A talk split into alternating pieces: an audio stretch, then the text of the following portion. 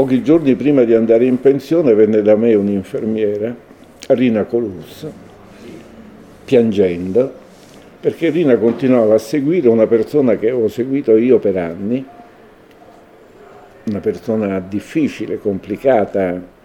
che ha una storia lunga di psichiatrizzazione, ma che noi eravamo riusciti comunque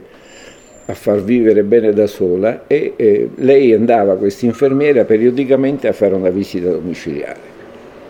il nuovo responsabile del servizio gli aveva detto basta con queste visite domiciliari perché invece di fare la visita domiciliare